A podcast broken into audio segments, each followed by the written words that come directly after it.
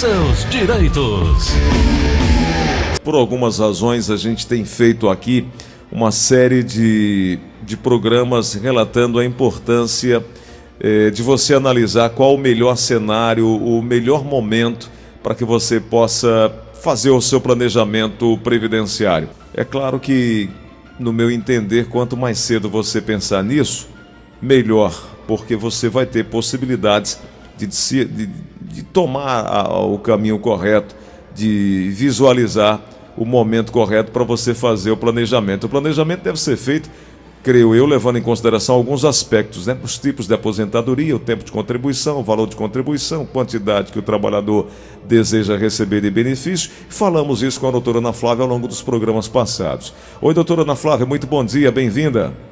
Bom dia, Gleuton. Bom dia, ouvinte da Verdinha. Tudo bom, Gleuton? Tudo bem, doutora Ana Flávia. Esse momento aqui é de uma prestação de serviço e de um alerta né, para que o trabalhador possa tomar a decisão correta, possa trilhar e fazer a escolha correta hoje, pensando no amanhã, né? Sim, Gleuton. E, e voltando para o assunto do planejamento previdenciário, né? Hoje eu, eu, eu, vou falar sobre a possibilidade da conversão do tempo especial em, em comum para aumentar o tempo de contribuição. Uhum. Mas antes de entrar nesse tema, Gleuton, é, eu queria dar uma boa notícia para os ouvintes, né? Opa, então vamos lá. É, é, é uma boa notícia e é, e é o, o que está rolando agora nas minhas redes sociais e nos sites em todo canto. Ontem o STJ julgou o tema 1031, Gleuson, hum. que é o que prevê o reconhecimento de tempo de serviço especial para o vigilante com ou sem o uso de arma de fogo. Isso é muito bom.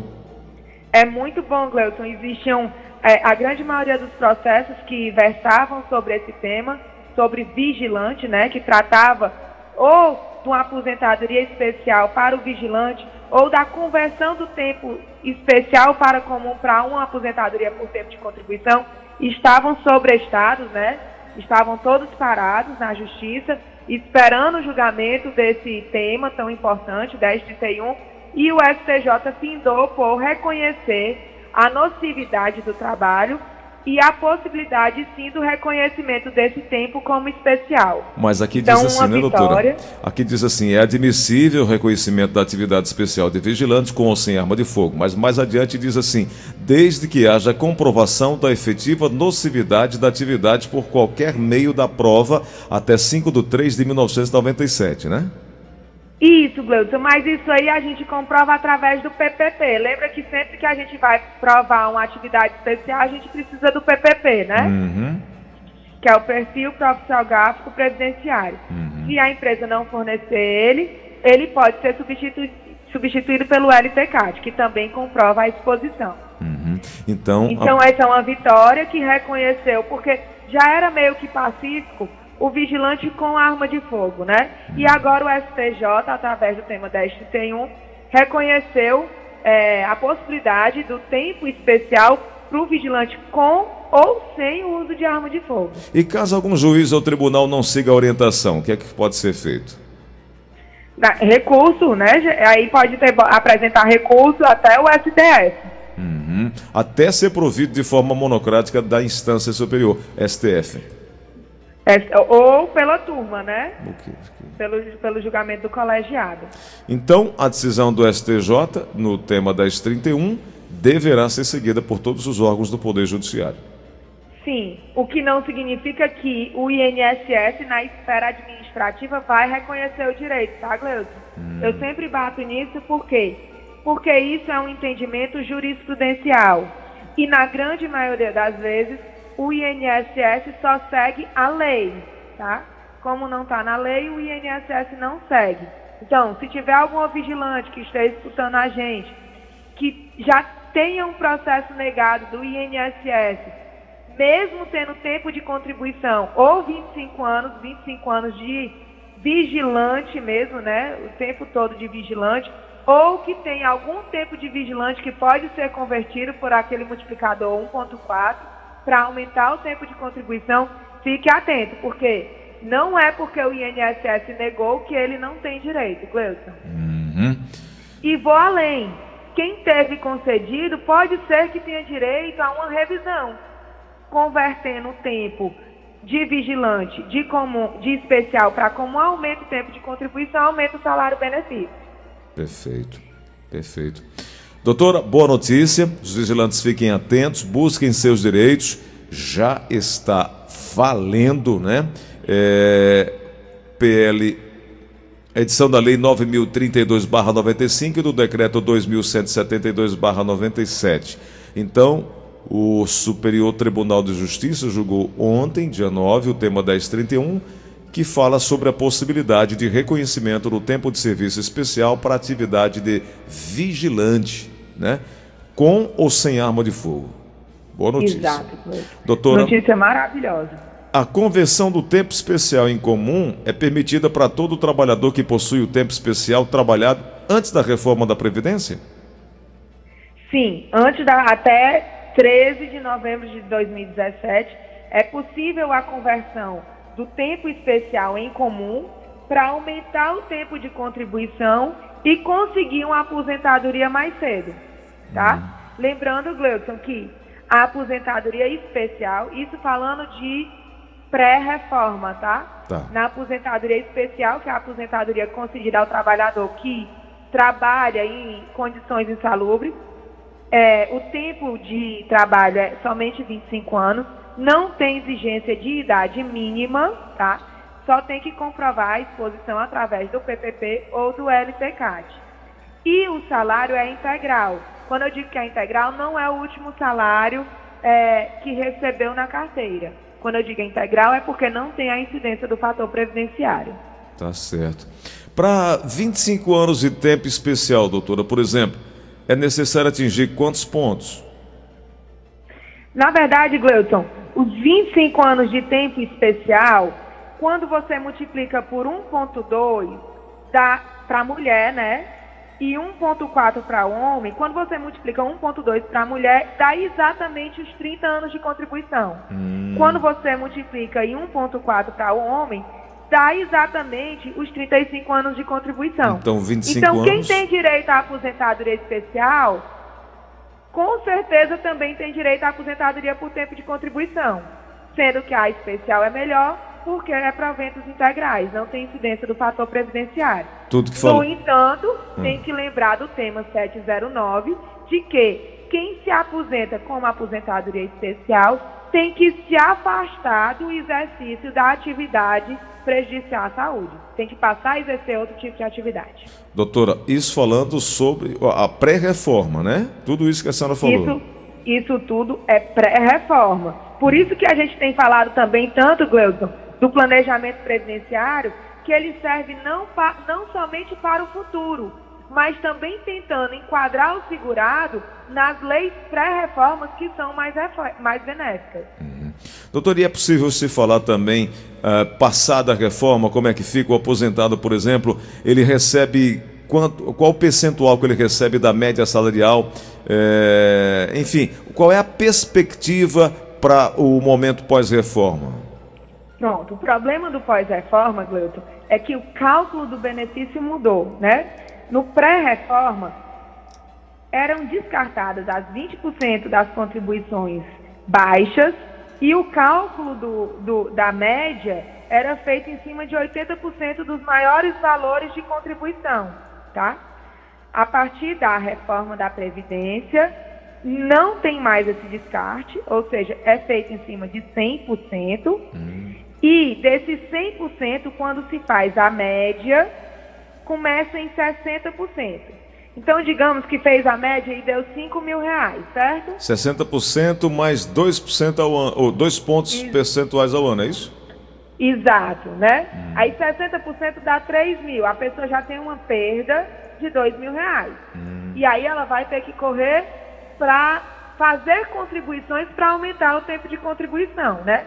Para a mulher, assim, mulher e para o homem que estão na regra de transição, acima de 15 anos, aumenta 2 pontos percentual a cada ano pago a mais. Entendi. Então Entendi. acaba que a pessoa tem que trabalhar mais.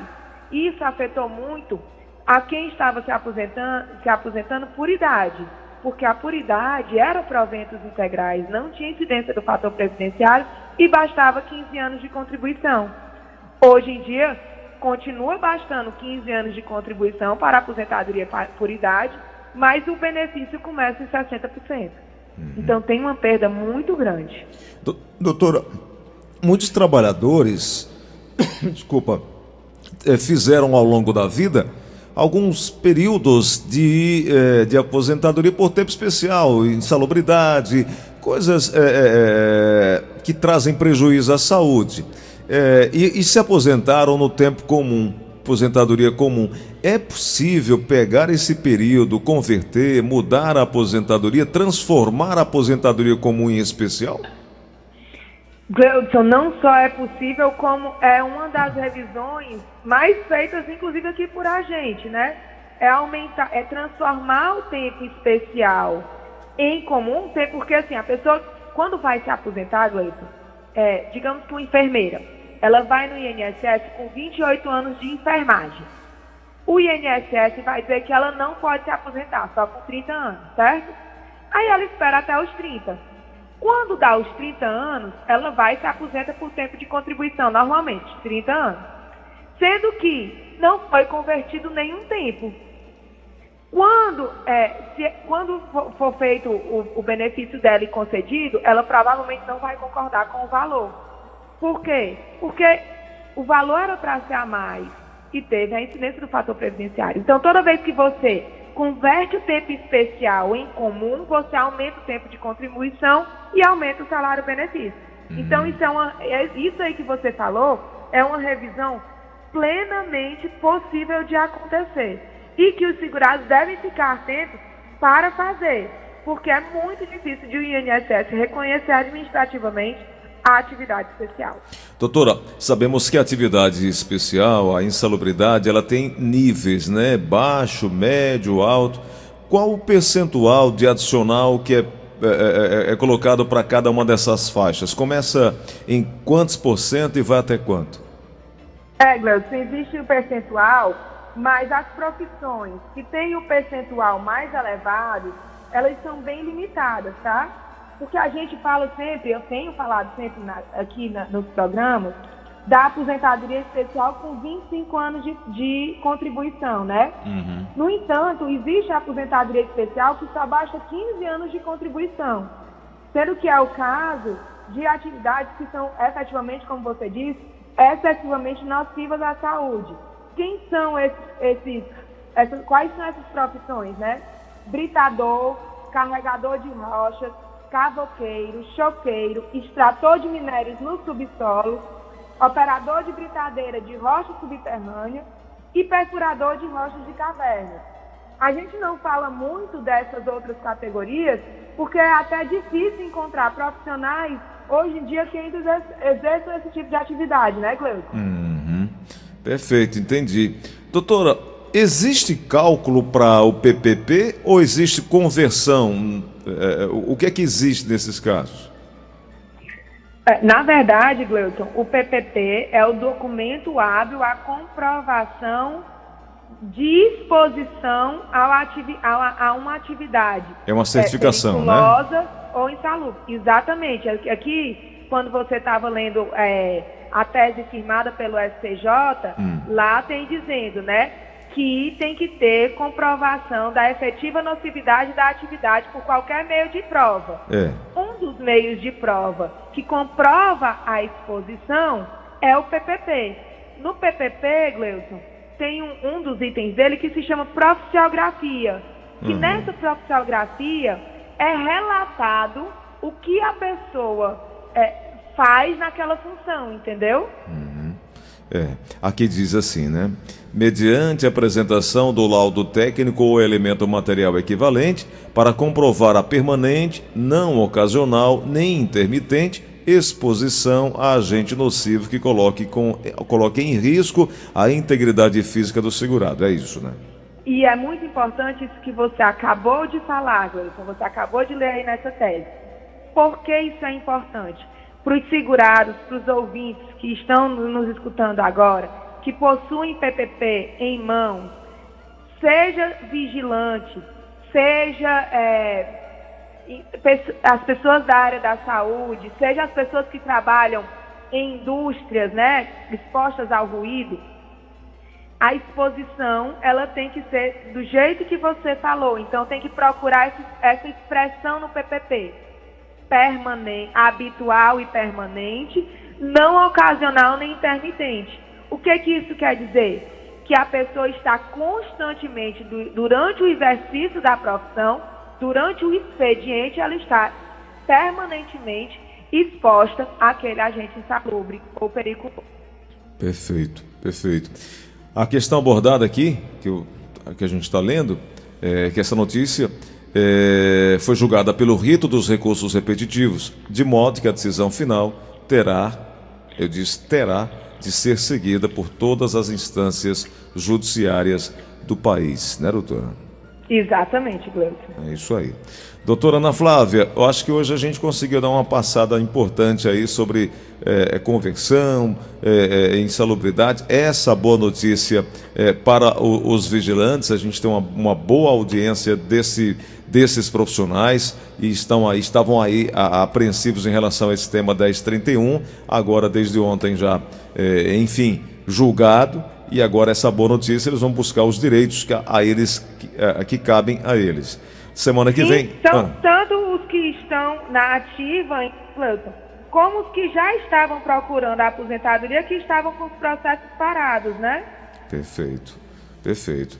Doutora, próxima semana a gente vai trazer mais informações a esse respeito. Eu não estarei aqui, mas a senhora estará conversando com Tom Barros sobre é, o tema direito previdenciário. No seu Instagram também tem Jefferson Advocacia e também no 996863123 para que as pessoas possam buscar mais informações. Doutora, obrigado por hoje. eu vou eu vou correr vaquejada com o Guilherme pai, Guilherme filho e com o Adalto. Vou correr com esses três vaqueiros. Passando é. essa semana agora, na outra eles já vão para uma, viu? Pronto, eu vou na mala deles. Doutora, obrigado, viu? Um grande abraço. Outro, Gleison. Fiquem todos em paz e com saúde.